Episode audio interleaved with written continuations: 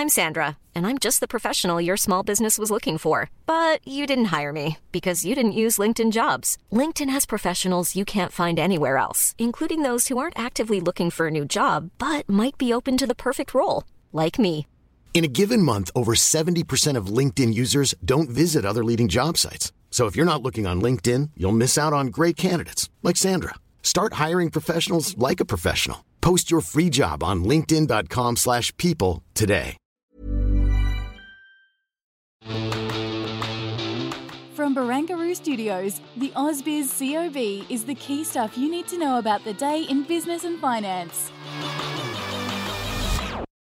Well, hello, this is the COB, all the stuff you need to know about the day in business and markets. I'm Juliette Sarli. Yeah, and I'm Daniela Couillet. So what have we seen on the markets? It's really these geopolitical tensions once again, Danny, seeing the markets a little lower. So let's have a look at how we're finishing out the day on the Cboe 200 index, off by 5 points or about 0.4% and near the lows of the day there. Absolutely. Pretty lackluster to say the least, but we didn't have a strong lead from Wall Street, so hardly surprising, was it, Jules? No, indeed. And Asian markets, there was, I think, a sea of red today. Japan's off 2%. So really, Australia not doing too badly. No, indeed. And China, worth noting as well, keeping its MLF unchanged. Let's talk about some of the key moves. I mean, we talked about risk off there, but Albemarle, this was maybe fascinating, maybe kind of almost, were we waiting for this? Because we kept seeing Hancock Prospecting increase Absolutely. At stake. And then Gina Rinehart's company got to that 19.9% where it would have to trigger a full takeover. Yeah, I mean,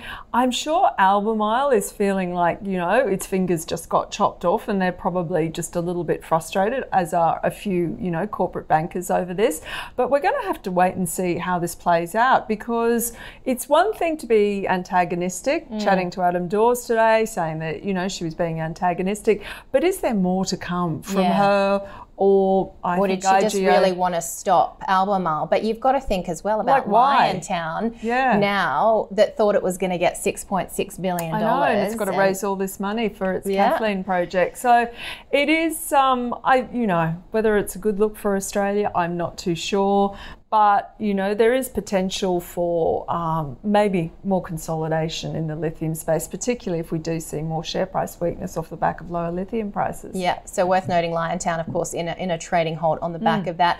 We mentioned the risk off. I mean, it's really, really difficult when you wake up again to see these horrifying pictures I'm talking about what we're seeing in the Middle East. And then you've got that continuing movement in terms of the gold price, the dollar, all those moves we see when you've got a war at play. US earnings, though, in focus too. Yeah, this will be really interesting. I was telling you I was listening to a podcast over the weekend. A lot of the earnings have been downgraded in the run-up to the earnings season. So really the companies that we're going to miss have probably already flagged it. So, you know, it mightn't be too bad, but it could be a case of the macro overriding the actual numbers.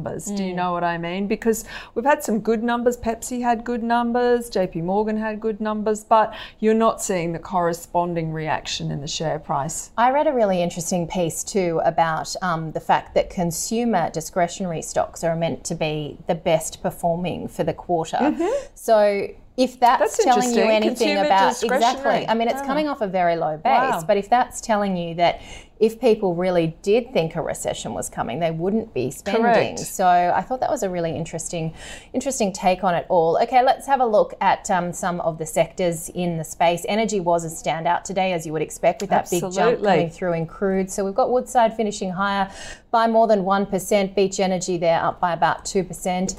Healthcare, an interesting one again today. So CSL off. Yeah, CSL. Well, they had that shareholder or what was it, Investor Day or something? Yes, it's an Investor Day. They do have a specific title, Capital Day or something. But I think we can take some good news away from the fact that you did see some buying in ResMed. I think that came in from overseas, also in Fisher and Paykel. But otherwise, Telix Pharmaceuticals looks like it took the full brunt of the selling in healthcare stocks down of 4.3%. Yeah, let's have a look at travel as well, because Qantas, which is actually not making it onto our travel page, but it's, of course, had some more changes. Olivia Wirth, the head of the loyalty program, leaving. And we also had overseas arrival and departure figures today from the ABS. I was talking earlier to one guest who really likes, from Shore and Partners, Philip Pepe, really likes Hello World in the travel space. Yep. And he was saying, you know, like, we're well off getting back to those 2019 travel levels, but everybody, and I can attest to this, you know, I took an 8-month sabbatical before moving back. Well, no, what he was saying was that people are going to continue to travel after the pandemic, because even if you think, oh gosh, you know, my mortgage rate is increasing or whatever, you're going to put away that money. You may not buy that new dress that you want, but you will try and put away that money to travel, because we feel hard done by after those last couple of years. Oh, that's interesting. So the travel mania will continue. All right. Now, interesting to see Australia's e-safety commission has fined Elon Musk's social media platform X $610,500 for not cooperating with an inquiry into anti-child abuse practices. The commission said X failed to respond to questions including how long it took to respond to reports of child abuse material on the platform and the methods it used to detect it. And most recently, the EU said it was investigating X for potential violation of its new tech rules after the platform was accused of failing to rein in disinformation in relation to Hamas's attack on Israel. X told the regulator available anti-grooming technology was not sufficient capability or accuracy to be deployed on Twitter. Meanwhile, Alphabet's Google also received a warning for its generic response regarding child abuse content handling. I find that all incredibly sad when I heard the news today, but anyway, that's just me going over the top with my opinion, which I'm not meant to do. So let's move ahead. Lithium producer Liontown Resources, we were chatting about this before, they're now in a trading halt because a US Albemarle has pulled the pin on its $6.6 billion buyout, citing concerns around the complexities of the transaction. Liontown last week granted the world's biggest lithium chemical maker an extension to examine its books and enable Albemarle to put forward a binding offer. Yes, and the deal was dropped, as we mentioned, after Hancock Prospecting, which is that firm controlled by Australia's richest person, Gina Rinehart, bought 19.9% of Liontown over the past few weeks, and that stake would likely have been enough to block the Albemarle bid. Liontown went into a trading halt just before making the announcement to the market, pending a finalisation of funding around the Kathleen Valley Lithium Project. And the stock of the day was Liontown Resources. So let's check in and see what our two guests had to say on the call today.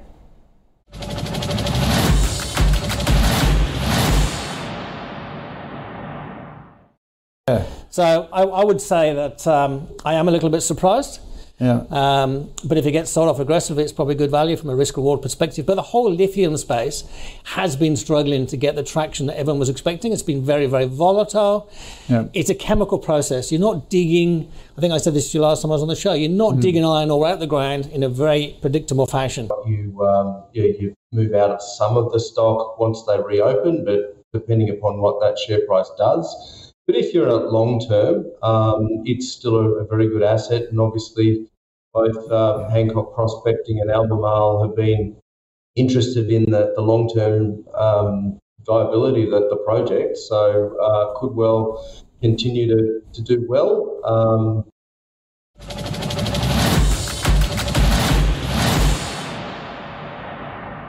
Okay, and let's move on to our guest for the COB, and Fraser McLeod from Ashuron Partners is joining us now. Fraser, thank you so much for joining us this afternoon. Good afternoon, thank you. Okay, retail sector, really interesting in the US that a lot of quote-unquote sort of stocks that weren't meant to be impacted, they're meant to be defensives, have been impacted by GLP ones. You know, even Walmart made mention of it. But let's focus in on our retail sector. Woolies and Coles haven't necessarily been the defensive picks that, you know, we all learnt as our playbook for investors. Sure. How are you seeing it at the moment? I think that's a good roundup. We can take a lead from overseas, and a lot of what's been happening in the US or perhaps the UK market or in Europe that has this translation effect into the mainstay of the retail environment here. It's very much of a mixed bag for the consumer, and you're right in terms of stocks like Hello World. It's the reason the consumer who chases Hello World's products is doing really well is because that's the older generation, baby boomers. They see increased income coming through bank balances. They've got great equity portfolios. Many of our clients, they are of course that age. Whereas those who are in their 20s and 30s and perhaps into their 40s as well, who are straddled with a lot of debt, those are the households that are really having to start to make some tough choices, especially around the more discretionary retail spend, and even within the non-discretionary, where they're going to spend that money. What we are seeing is a lot of people are moving to lower quality products. It's very much of a mixed bag within retail. For Woolworths and Coles, we would certainly be much more favourable on Woolworths and paying that extra PE premium, and that's just simply from the fact that the Woolworths do everything better than Coles. You're better off in more uncertain times for the consumer to be paying for the quality, and I suppose it's a bit of an underhand a slap towards Coles, but there's a reason why the thieves are queuing up outside Coles and not going to Woolies, and that's because it's easier to steal from Coles. It's actually easier to take their money. Yeah. Whereas Woolworths have invested for many years, much better tech, and now unfortunately that's coming home to roost for Coles. So Coles probably structurally in a bit more trouble. Need to spend an awful lot of money at a time when costs are still high. And the good news for the consumer and ultimately for many of these mainstay retailers, especially supermarkets, is that finally we're starting to see the inflation figures around food, especially start to come down a bit. So, the household bills on terms of food are not going to be skyrocketing again over the next 12 months as they had over the last. Yeah, Fraser, when you talk about the theft piece, I'm not going to name names, but somebody I was overhearing, it's definitely not Danny, no one, of course, that we know from AusBiz, but someone was telling me that they got a really nice steak by putting through a brown onion. Oh yeah, it's the brown onion trick. Yeah, it's like pushing up the brown onion on the thing. Yeah, this is true. The true answer here is it's not people stealing brown onions for steak.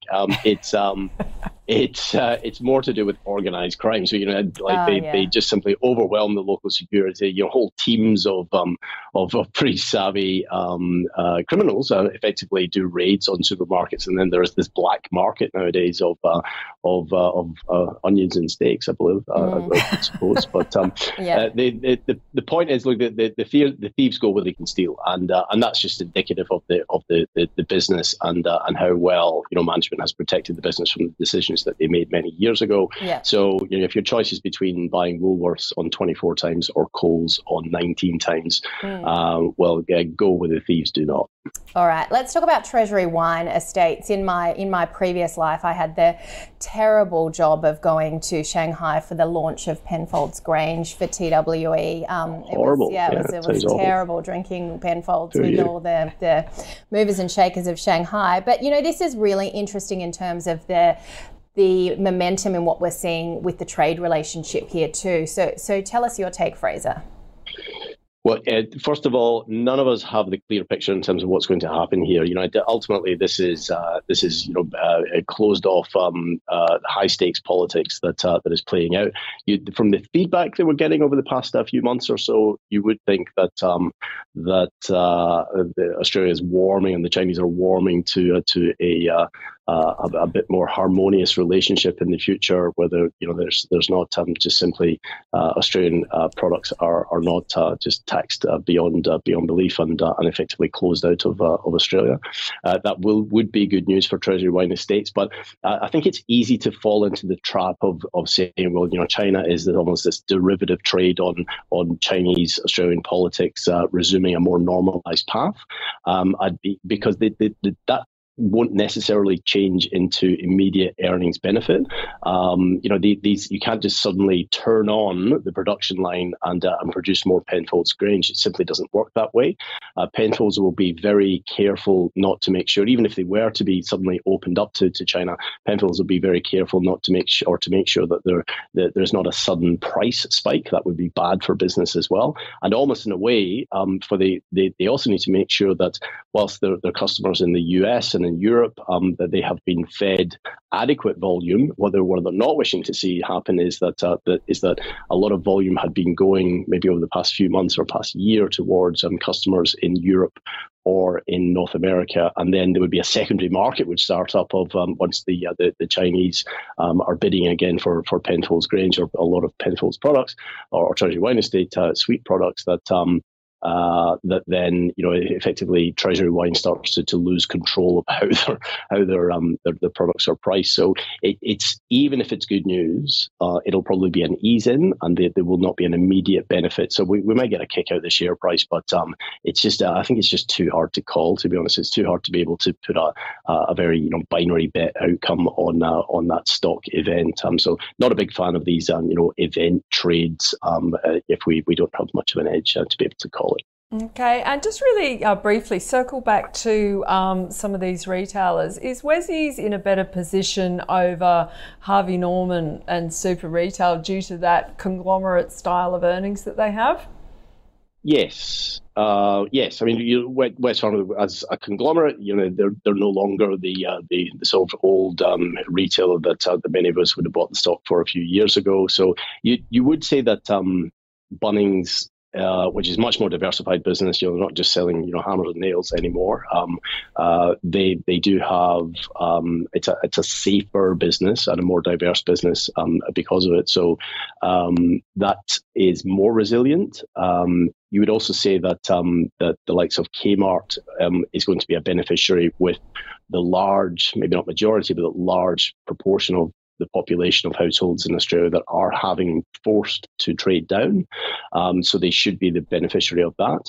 What we are seeing as well is businesses like Aldi have been eating into market share, and they have a level of growth overseas, which is probably happening here as well, that has been significantly stronger than maybe some of the slightly higher quality retailers that consumers are trading down into. So because Wesfarmers would be the trading down beneficiary, and because they're better protected from having Bunnings, you would prefer those as an investment play over the course of the next year and a half than some of the more just simply exposed discretionary retailers. The likes of say Harvey Norman is maybe worst there because Harvey Norman just has that rising costs and shocking situation in that they're at a discount to the rest of the market from a valuation point of view, but it's probably a bit of a valuation trap.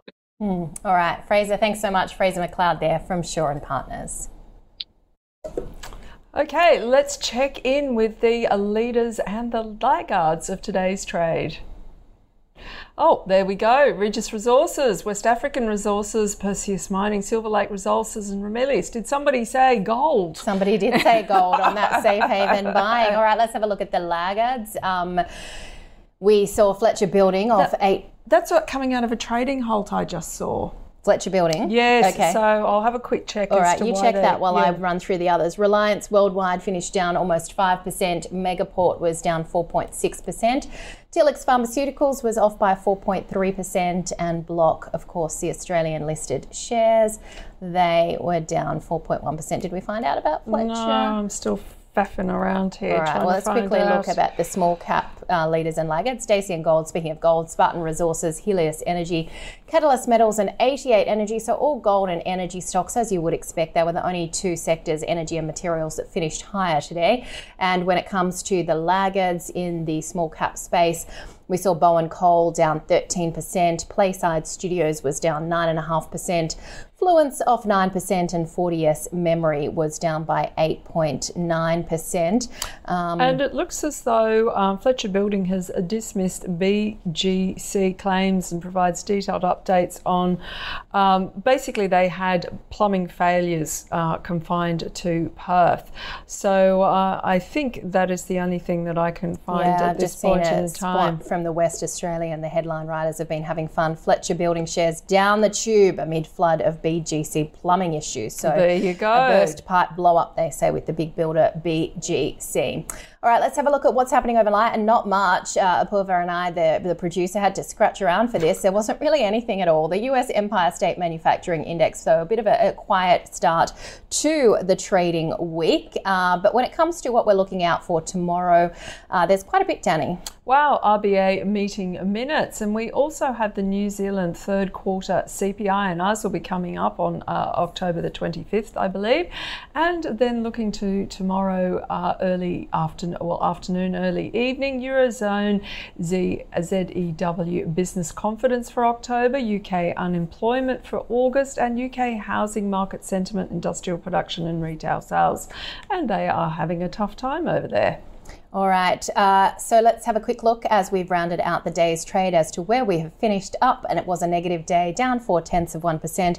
On the Cboe 200 index, we now have the close as well in terms of what we saw on the S&P ASX 200, which was down 25 points or 0.4% at 6,972. Oh, that's the ASX 300, excuse me. No, it's actually, 7,026, down 24 points or 0.4%. Excuse me, I need to get reading glasses on. At that age, Danny, where you can't see things without glasses now. Have fun. Well, I just cheat. I wear contact lenses. Anyway, well, that is it for us today. But check out all the great interviews that we have up on the website. And we will be with you bright and early tomorrow morning with everything that's going on in markets and lots of great guests lined up. Indeed. We'll see you then.